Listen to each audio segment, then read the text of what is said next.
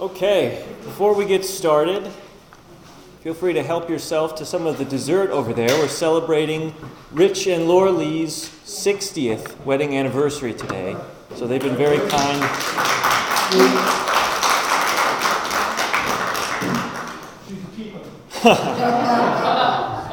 They've been very kind and brought some dessert, so feel free to help yourself. All right, let's go ahead and begin with our hymn, Crown Him with Many Crowns.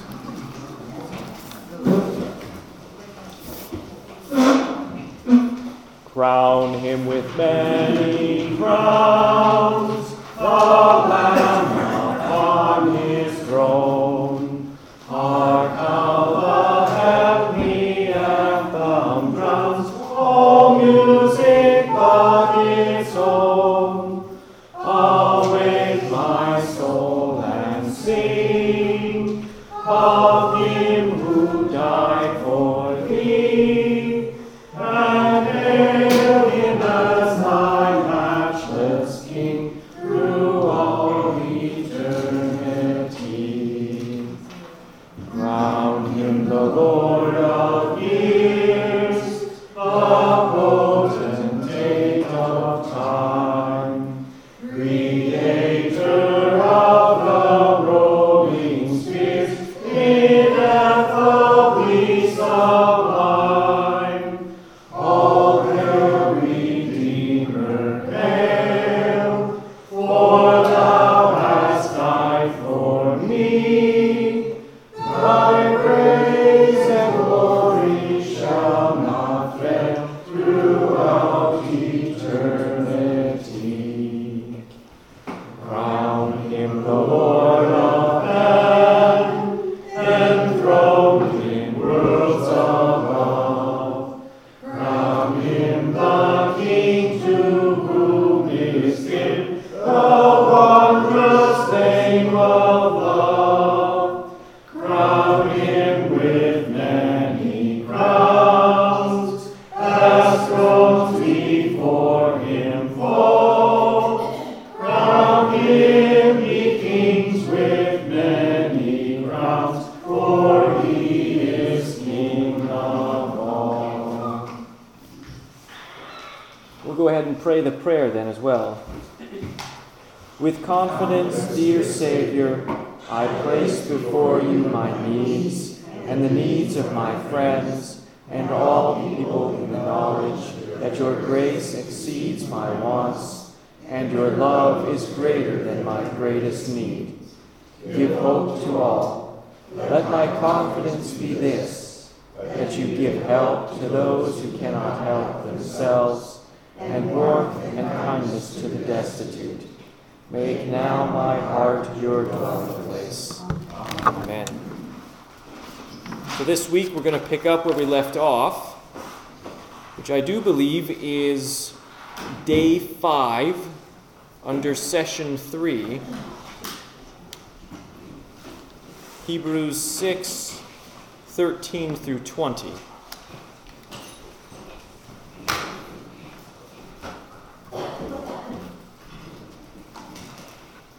So let's go ahead and pick up then at Hebrews 6, starting with verse 13 and going to verse 20, the end of the chapter.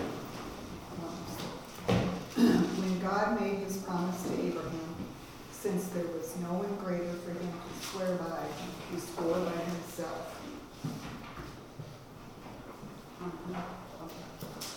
Verse 14, saying, "Surely I will bless you and multiply you." And so, after waiting patiently, Abraham received what was promised. Men swear by someone greater than themselves, and the oath confirms what is said. It puts an end to all argument. So, when God declared to show more convincingly through the years of the promise, in the case of the inheritance of his purpose, he guaranteed it with an oath. God did this so that by two unchangeable things, in which it is impossible for God to lie, we who are sworn to take hold of the hope offered to us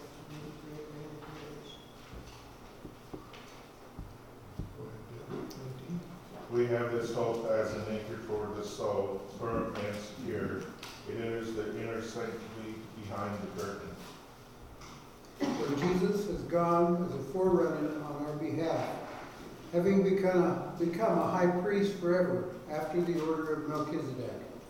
Okay, thank you. So question 15 there, what is the purpose of taking an oath in making a statement? Looking specifically then at verses 13 and 16, what is the purpose of taking an oath? It settles the matter, so there's no further argument.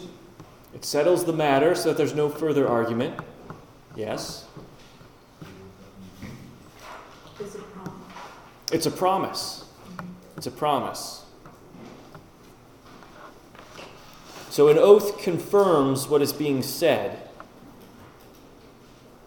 And those who take an oath do so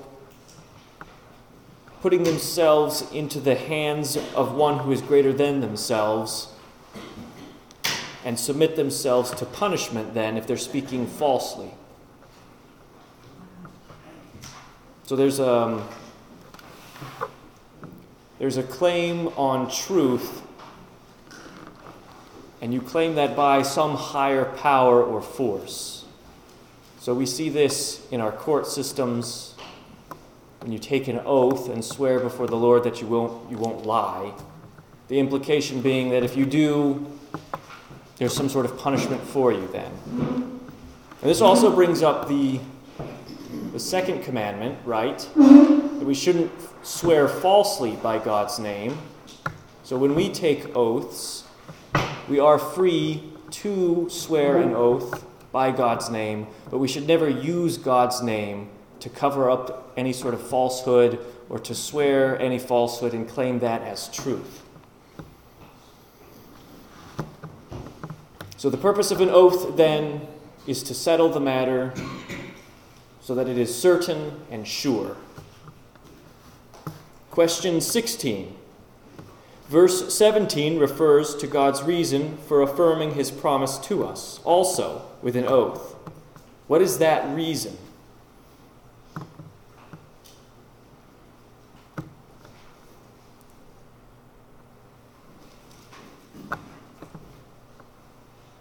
What is the reason God uses an oath to affirm his promise to us? It's a process that we trust. It's a promise that we can trust. Yeah.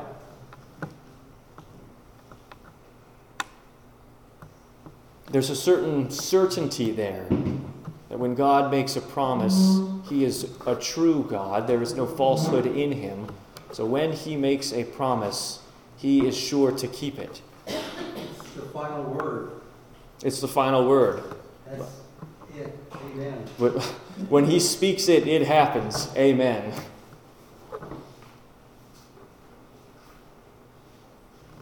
So God confirms the promise that he makes with an oath. And then what is that promise? What promise has he made? Many descendants. Many descendants, sure. To provide a Savior. Right, the Savior.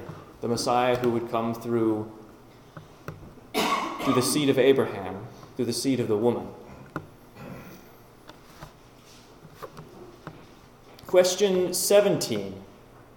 And once again, what is it that God promises to us with the strength of his oath? So we just kind of touched on it there, but we can look back to Hebrews chapter 4, verse 1, 3, 6, 9, and 11.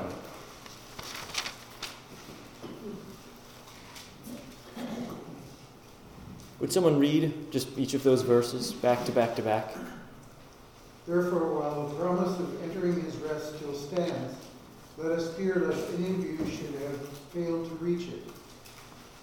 4:1, 3.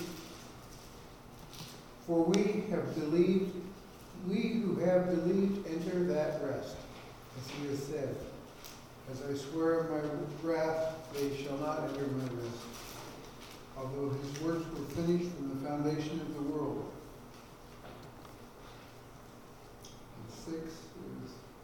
Since therefore it remains for some to enter it, and those who formerly received the good news failed to enter because of disobedience,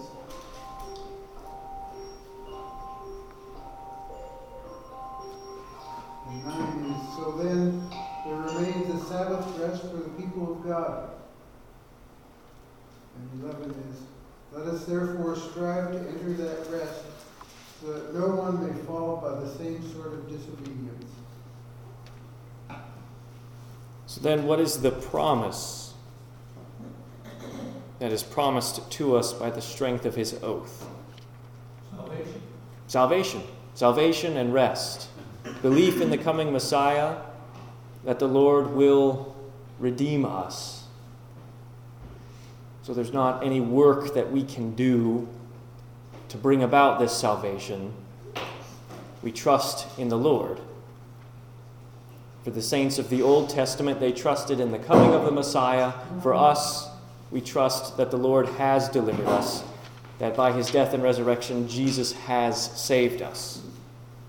And we rest. We rest in that knowledge. Question. In verse 1 there, when it says, let us fear, lest any of you should seem to have failed, and we should fear our own failing. So we should fear our own failing? No, we should just fear and trust in the Lord above all things.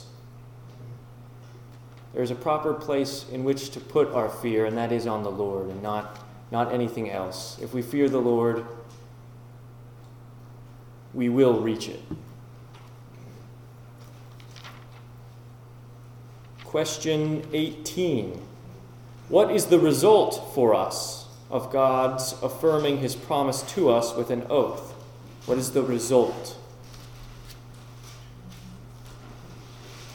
We're looking specifically at 6:19. He gives us reassurance. He gives us reassurance. And how is that described in verse 19? While we find hope in Christ, the promised Savior that has been given to us. And is that a firm belief that we have? Yes. How firm? Very firm. Very firm. Like an anchor. Like an anchor, yes, holding us in place. We're not going to move with that anchor there. We have this promise from the Lord. And that's a great source of comfort. And we can rest in that knowledge.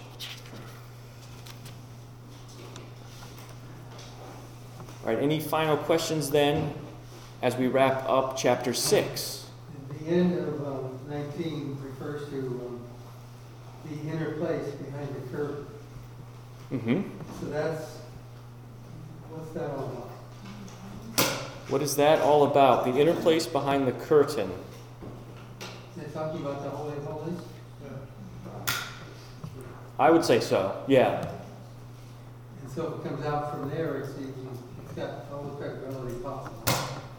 Well, right, and then what happens to that curtain? What has happened to that curtain? It was cut. It was cut, right. And so what does that mean for us Christians? Right, right. We don't need the mediation of Levitical priests or a Levitical high priest. We have a mediator who is Christ. We have direct access to God through Christ. And that leads us into our discussion of Melchizedek, who we talked about a few weeks ago, and the high priest, the high priestly order of Melchizedek. Yeah, question. Could that be a reference also to the sacrament of the body and blood of Christ? If we enter through that body. There's a later reference in verse chapter 12.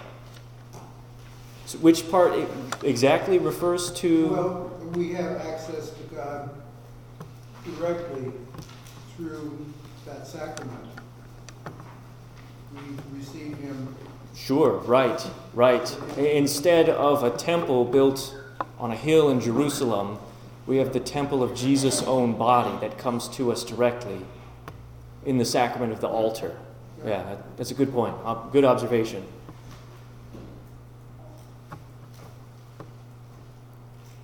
So we have this guy Melchizedek brought up again here in verse 20 at the end of chapter 6. And chapter 7 of Hebrews then will launch into a greater explanation and fleshing out this idea of Melchizedek and what it means for us. So we're going to go ahead and move on to the next session, session 4. And we're going to pick up at Hebrews chapter 7, verses 1 through 10. So where did we leave off reading? With Leonard? Lynn, would you pick up then? Sorry, I read through my mouth was full. Okay. Okay, so... 7 verse 1, you said? Yes, please. This Melchizedek was king of Salem and priest of God Most High. He met Abraham returning from the defeat of the kings and blessed him. And to him Abraham apportioned 1/10 of everything. His name in the first place means king of righteousness. Next, he is also king of Salem. That is King of Peace.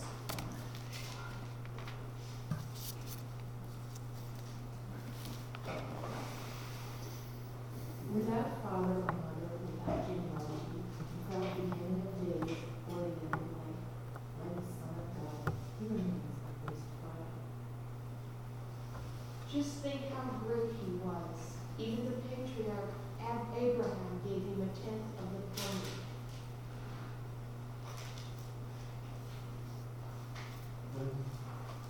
Now the law requires the descendants of Levi, who became priests, to collect a tenth from the people, that is, their brothers, even though their brothers are descended from Abraham.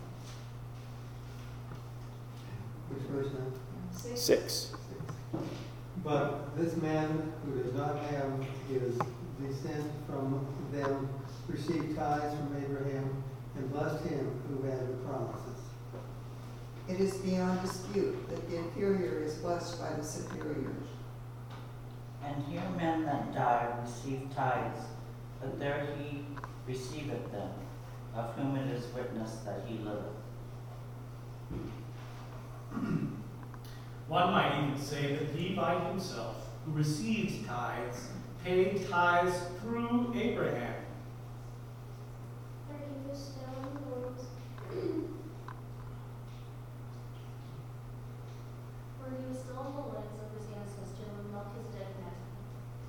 Okay.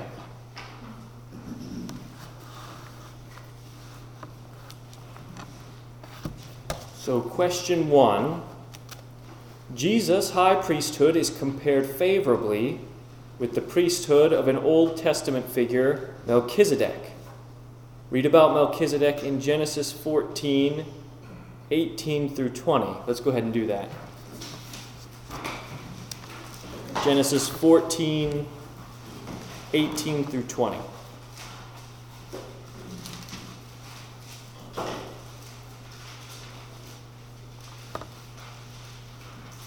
Someone please read those several verses there.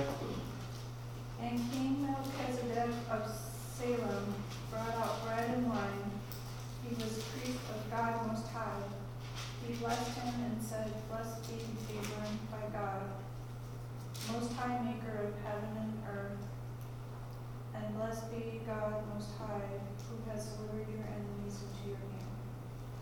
And Abram gave him 1/10 of everything. Okay, thank you.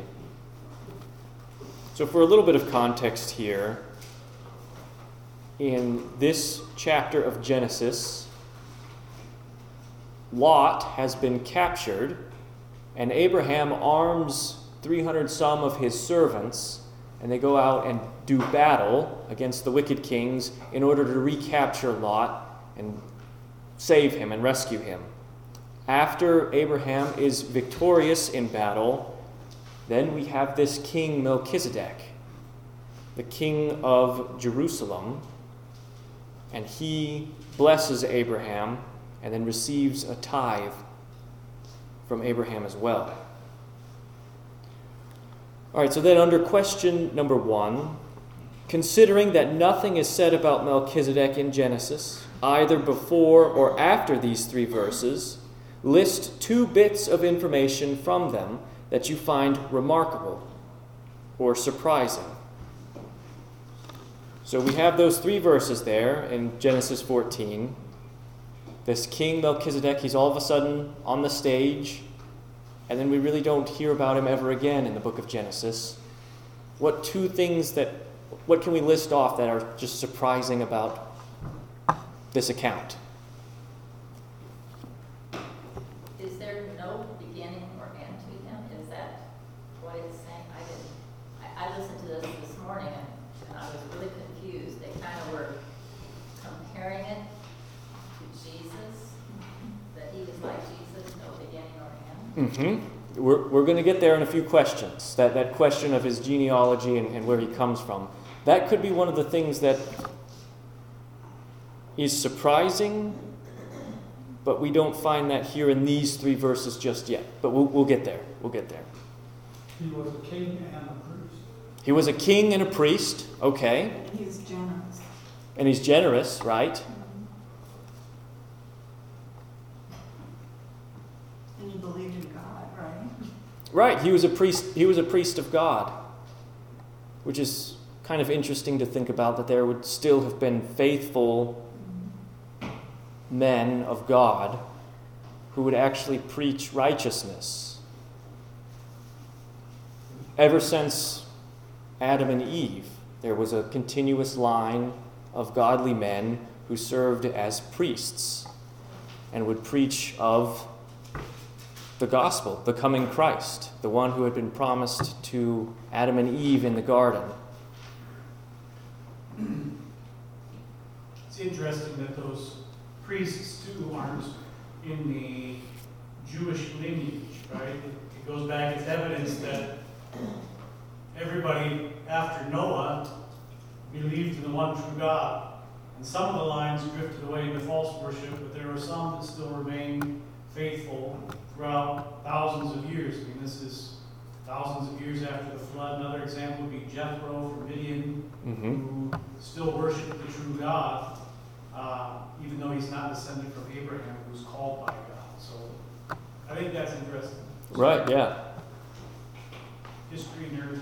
So you think Melchizedek wasn't Jewish, or?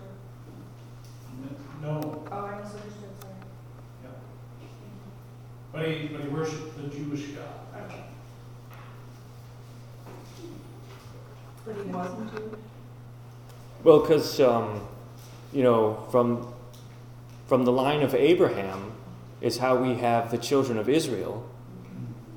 But he predates them, so he's been faithful even before we have the establishment of the Levitical priesthood, for one, which becomes important here in a couple questions, and then later on in these verses from Hebrews chapter 7. Could we say he was a pre-incarnate Christ? That is a very good question.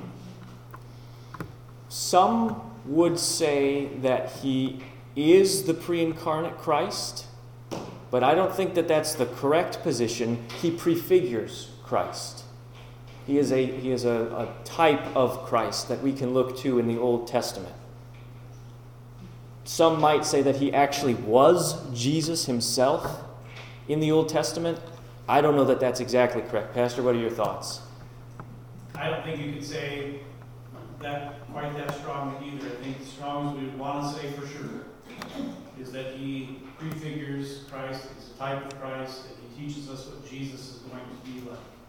And I think the reason that that's as far as we want to go is because the author of Hebrews, if he believed, or if the Holy Spirit working through him believed that Melchizedek was Christ, he would say it very clearly in this chapter 7, and he doesn't. And so that's why we would say he's a type of Christ, but he's not the Christ. What do you think about that, Becker? Sounds good to me. So we have the two things that are surprising then.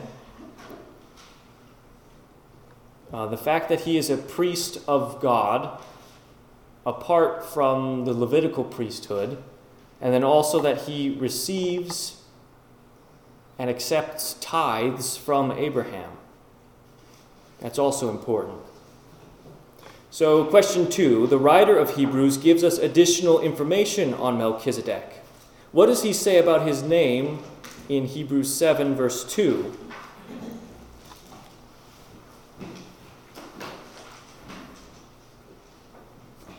He's the king of righteousness. The king of righteousness, right. And the king of peace. And the king of Salem, that is the king of peace. So he's actually the king of the city of what we would now call Jerusalem, which means city of peace. So he is the king of Jerusalem, and he is also a priest. He's a king of righteousness.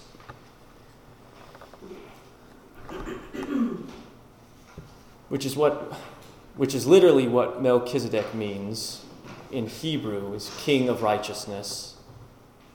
And he's also the king of peace, the king of Salem.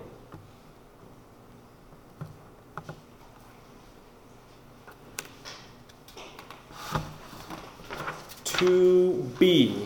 What does he say about his title? See also Romans 5, verse 1.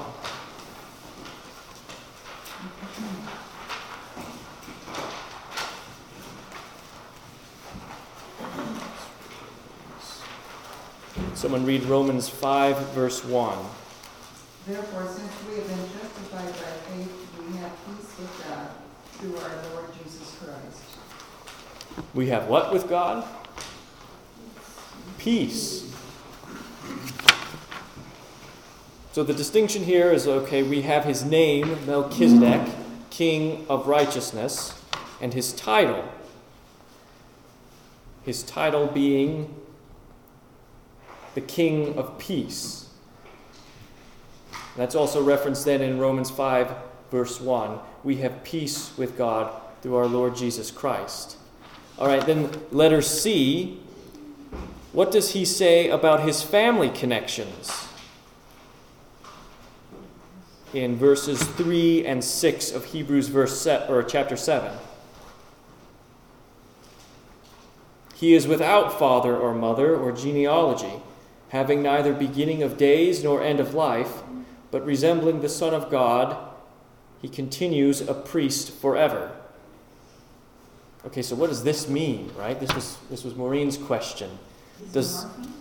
He's an orphan? Well, not quite, right?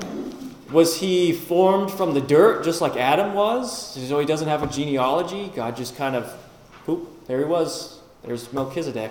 What does it mean that he doesn't have a genealogy? Well, the Jews had a lot of genealogy, but he wasn't a Jew, so maybe he just got lost in the history. I think that's hitting on it. It's just not recorded for us in Scripture. And I think deliberately so, because now we have this connection from Christ to Melchizedek. Where does Christ find his beginning? Was he created? No, he's eternal. Now he's incarnate, right? But he's also eternal. And I think in this way we have that similarity with Melchizedek. He's there. He's eternal in that way. He doesn't have a recorded genealogy. So, the Holy Spirit speaking through the writer of Hebrews surely knows, but he's just not choosing to mean it's just not choosing to reveal it to us, or so we're not to be concern ourselves with it. If well, point it out to us. Right. I mean, there's been some speculation and guessing of who this Melchizedek might have been. Some would say that Melchizedek is his proper name. Some might say it's more of a title. And there's a lot of guess of like, well, who might have it been? Some would say it was Noah's son Shem was Melchizedek and held this title. I think Luther said that he was okay with that if someone wanted to say, oh, Melchizedek was the patriarch Shem. It's like, well, okay.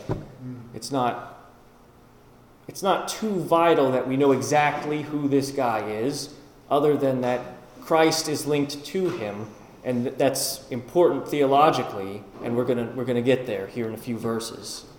Yes? What does the name Melchizedek mean? It means king of righteousness. King of righteousness. Okay, so we have his family connections, and that we don't know what they are. Letter D, consider the information you have noted above. In what ways does Melchizedek put you in mind of Christ? Okay, now we're making this connection between Christ and Melchizedek, who we've said is a prefiguring of Christ that we see in the Old Testament. Let's start drawing some connections here. How is Melchizedek... He was appointed by God, but he wasn't begat like Jesus was. Okay. Right. He was not... God selected him and he wasn't a Jew, right? Correct. So,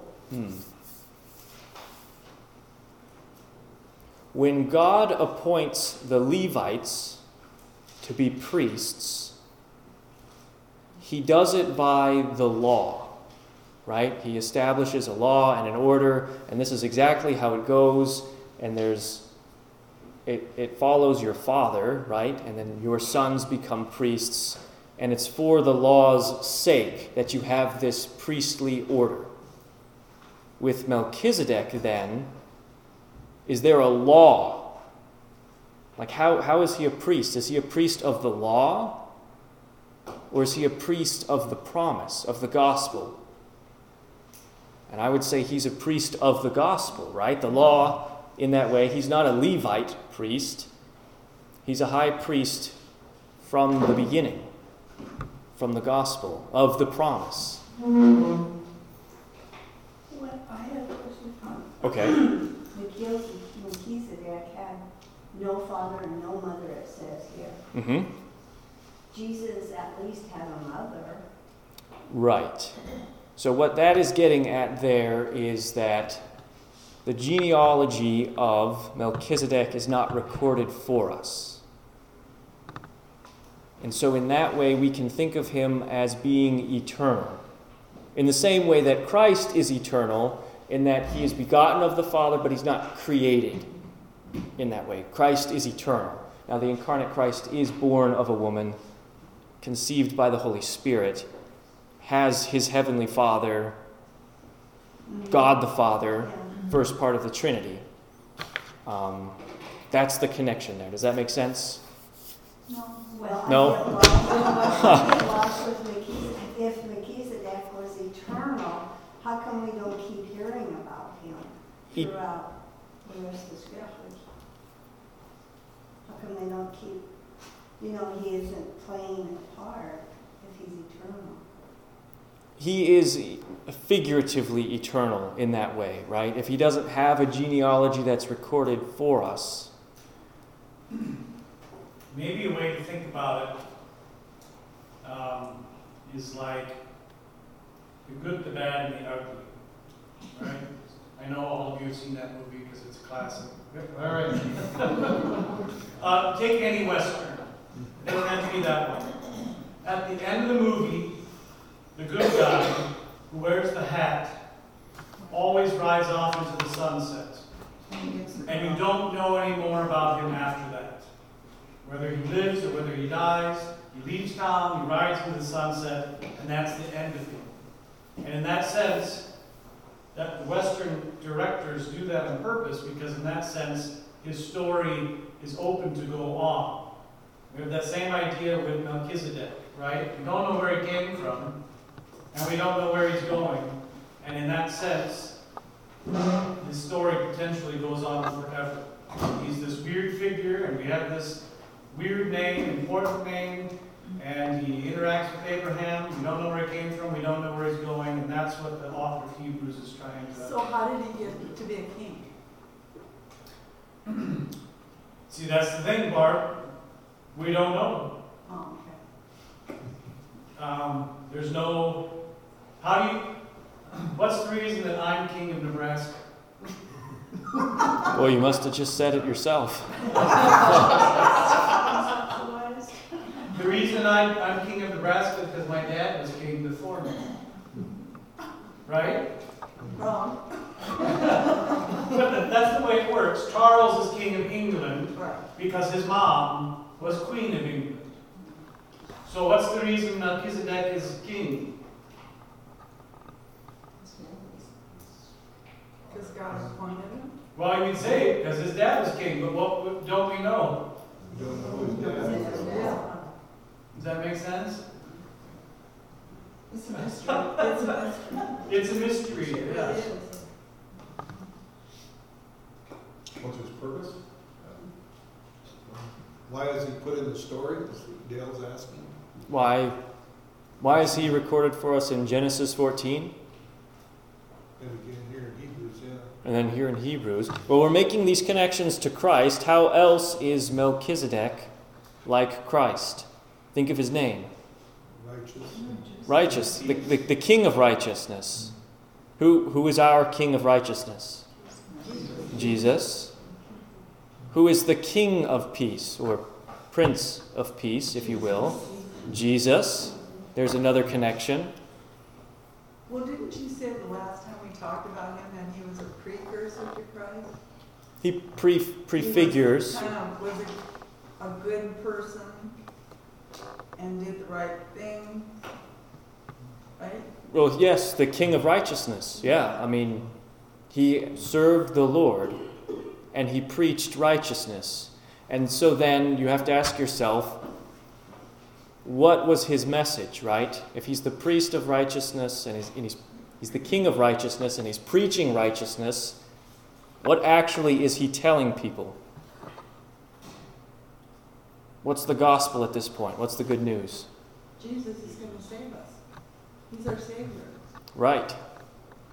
And he's going to die for us. The Lord is sending his Messiah. Yeah.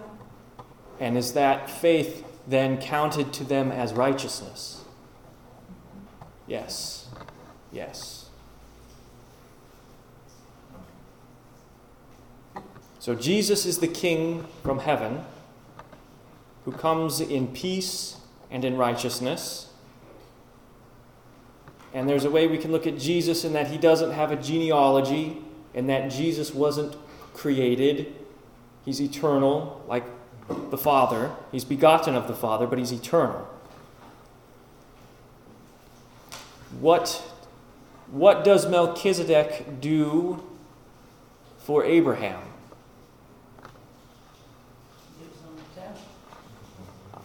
No, Abraham gives Melchizedek a tenth. What does Melchizedek do?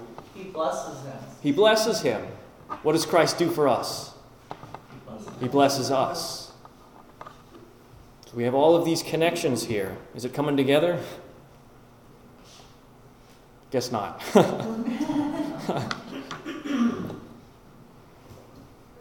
All right, challenge question. Is this the first challenge question we've seen? All right, this is challenging, so put on your thinking caps. From Genesis 14, 18 to 20, it is clear that Melchizedek was a real historical person, a man who was born and eventually died. What use does the author of Hebrews make of the unusual omission of Melchizedek's genealogy to point out a likeness between him and Christ?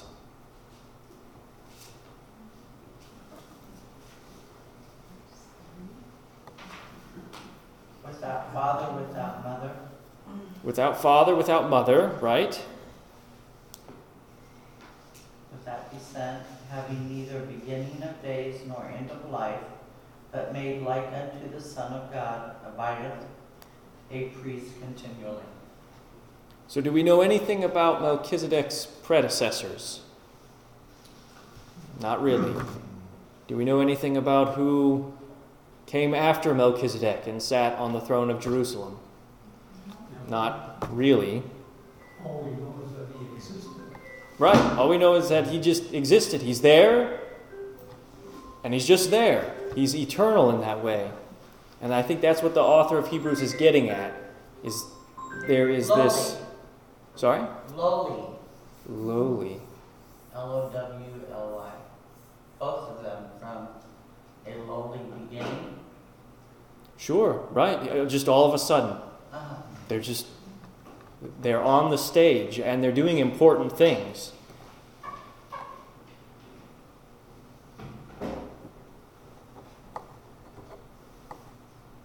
So, I mean, it says here, some Bible students believe that Melchizedek was actually Christ, who appeared to Abraham before his incarnation. But the text itself does not really support that position. Melchizedek merely prefigures Christ. And we can look at Melchizedek in that way then, that we would look to Christ. Christ being our King of righteousness, our King of peace, one who blesses us, one who preaches righteousness, and that we believe in. Also,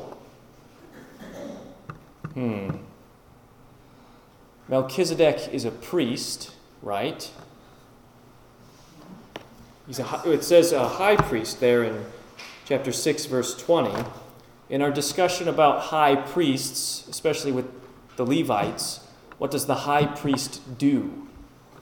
He goes into the tabernacle, in the ark. Right. Offers sacrifices to God on our behalf. On our behalf, right? He forgives. There's the sacrifice which covers the sins, right?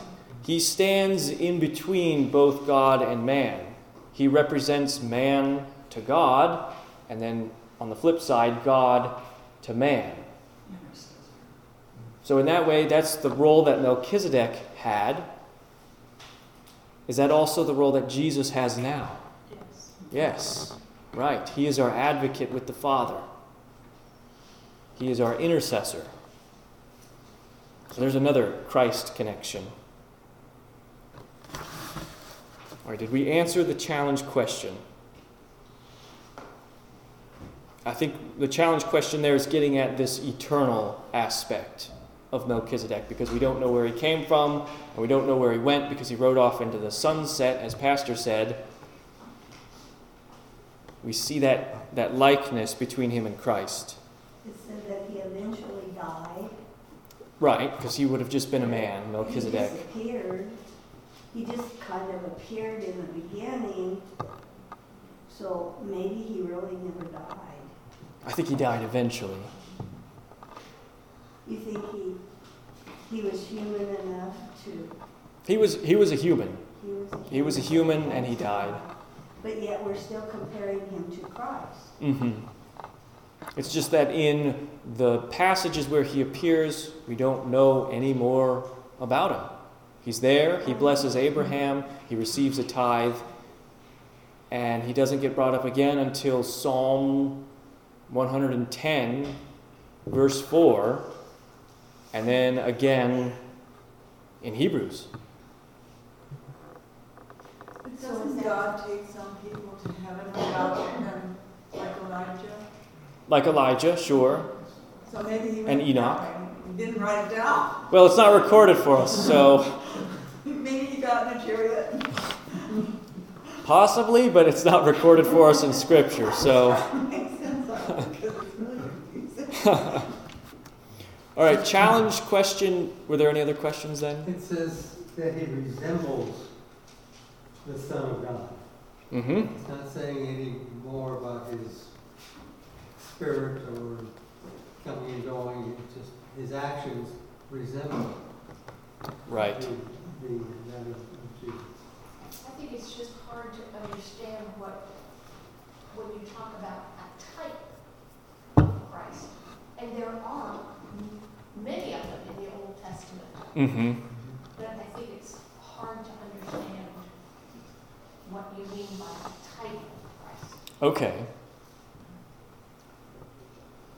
So I understood prefiguring to mean some of the attributes of Christ, but not, he's not exactly Christ. In other words, Moses wasn't Christ. Melchizedek wasn't Christ, but they had certain characteristics, attributes. Yeah, so let's look at some other types then in the Old Testament, not necessarily that relate to Jesus, but that relate to other things. So we have the flood recorded in Genesis chapter 6, right? We have the waters coming in and destroying wickedness and evil in the world, and Noah and his family on the ark are preserved by God and saved through those waters then on the ark.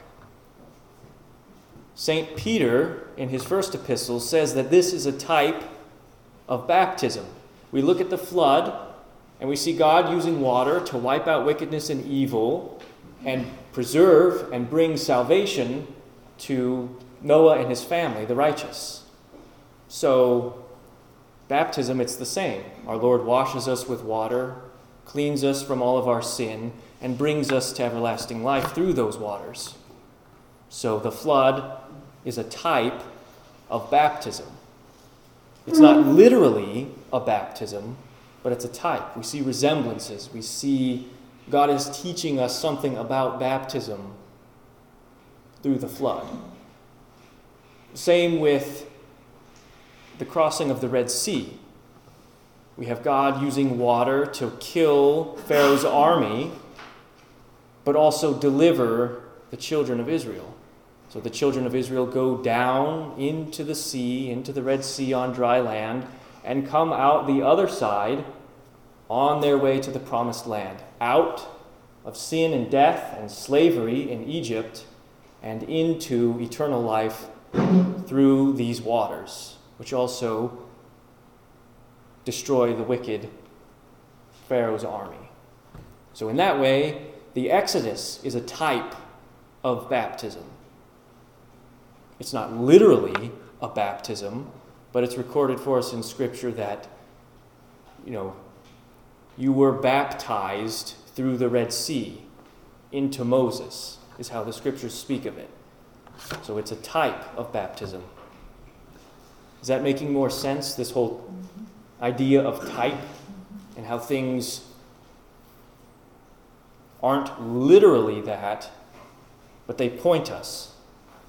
The flood and the Exodus point us to baptism. Melchizedek points us to Christ. And that's what the author of the Hebrews is trying to draw out from an obscure figure in Scriptures that we know very little about. But he's drawing on that Melchizedek is a righteous priest who brings peace and preaches righteousness and blesses. Okay. Are we okay to move ahead to challenge question number 4? Back-to-back challenge questions. One of Abram, or Abraham's descendants, a great-grandson, was Levi, who in turn was the ancestor of Moses and Aaron and the Old Testament priests. How does the writer show that Melchizedek was a priest superior to the Israelite priesthood in regard to the blessing? So we have two priesthoods presented before us. We have this priesthood of Melchizedek, because he's a high priest, that's what the Bible says. Then we have the Levites, and the sons of Aaron, who are the priesthood for the children of Israel. How is Melchizedek's priesthood superior to that of the Levites? And there's a great big long list that we can work through. Well, the Levites, didn't they have to live with the priest for I don't know how long to become a Levite? To learn, and Melchizedek apparently just was. Right, and we touched on this a little bit before. The Levites are priests by the law. Okay. I mean, there's rules and regulations that are set up, and they can only be that priest through who their ancestors were. Okay. Melchizedek is there. He is a priest by the gospel. Okay. He preaches righteousness and peace and faith in the coming Christ. So that's a good observation. And in that way, Melchizedek's priesthood is superior to the Levites. Here's another one. Which priesthood comes first in terms of chronology on a timeline? Melchizedek's, right? And he blesses Abraham. And he blesses Abraham. And that's what it says in 7, right? Beyond dispute that the inferior is blessed by the superior. Mm-hmm. So that would mean that all of Abraham's descendants were inferior to Melchizedek if the Levite's great-great-great-grandfather was blessed by him. Right. I mean, and it even says there in verse 10 that Levi, if you think about him, his ancestor was blessed by Melchizedek. And his ancestor paid tithe to Melchizedek. In that way, Levi is also inferior. It's as if he's paid the tithe. It's as if he's received the blessing as well. So Melchizedek's priestly order comes before the Levites. Melchizedek's priestly order blesses Abraham and the Levites, and also receives tithes from Abraham and the Levites. So in that way, it's superior.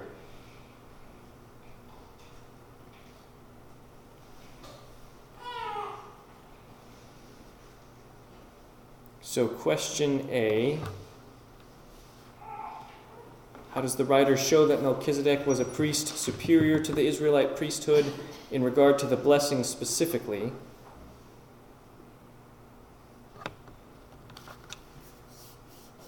Melchizedek, right, we said was a priest of the gospel and not the law. Whose sacrifice is better? What are the Levites sacrificing? Animals. This priestly order of Melchizedek, who is the sacrifice? Jesus himself. Which sacrifice is better? Jesus. It's the once-for-all sacrifice. I think we've touched on before in this class.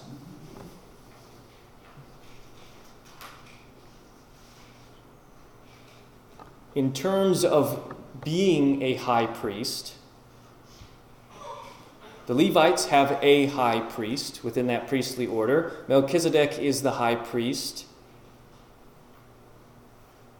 And if Melchizedek points us to Christ, who would we rather come between us and God? The high priest of the Levites or Christ himself? Christ himself. Let's go ahead and look up 1 John chapter 2, I do believe.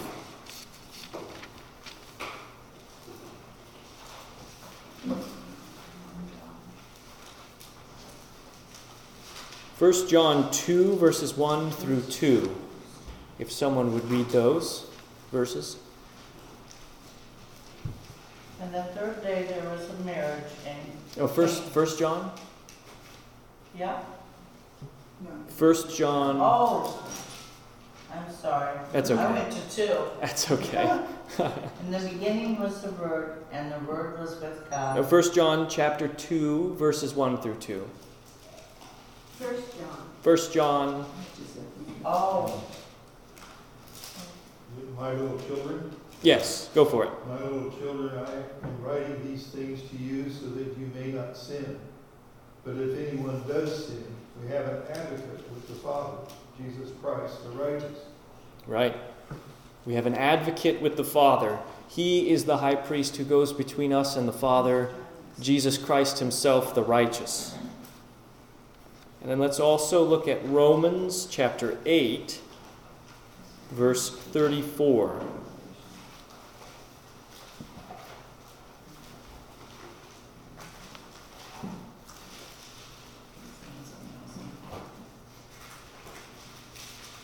And when you get it, just go ahead and read it, please. Romans chapter 8, verse 34. Who is he that condemns? Christ Jesus, he died. More than that, who was raised to life? Is that the right hand of God and is also interceding for us? So what is Christ doing for us? Interceding for us. He is our advocate with the Father.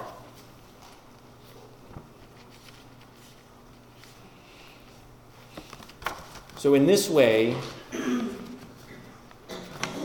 the Melchizedek's priesthood is superior to that of the Levites.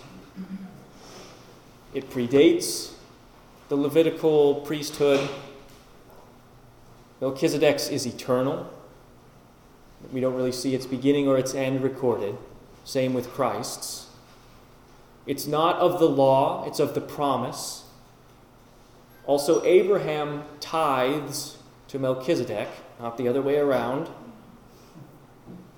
The sacrifice is Christ himself in the order of Melchizedek.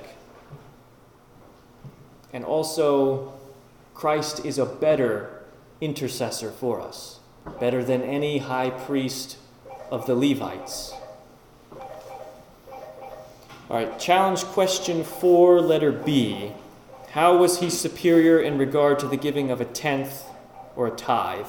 I think we've already touched on this, but we can touch on it again. What does it say specifically for us in Hebrews 7, verse 8? No, 7.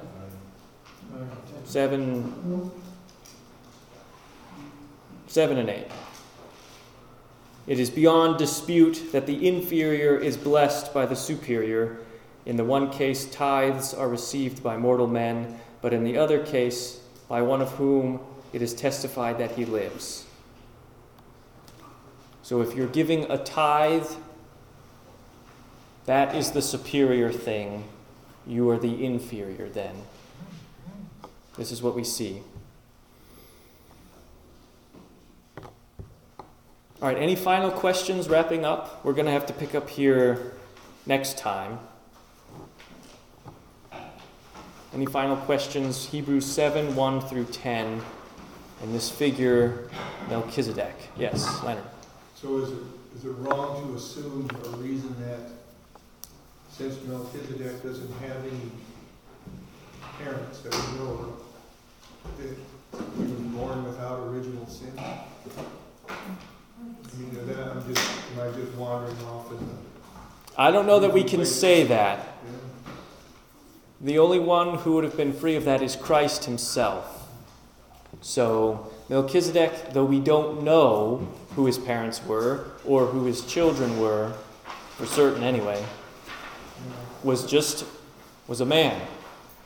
But he was a righteous king and a king of peace, and he blessed Abraham, and he points us then forward to Christ, who comes to us as our king of righteousness, as our king of peace, and who blesses us. So, whatever the pastor said before about the offers, if they knew something, they would have told us. Mm-hmm. So, like in this case, he doesn't say Melchizedek had no parents. He just said we don't know. Right. They weren't recorded for us in the scriptures.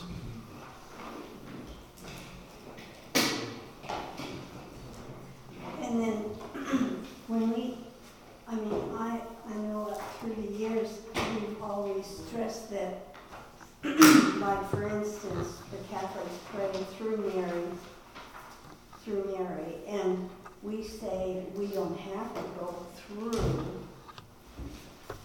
Correct. You know, we can go directly to God. Yes. So, but it's being interceded by Christ. So, but Christ is an arm of God, right? Correct. We pray to God the Father. We pray to Jesus.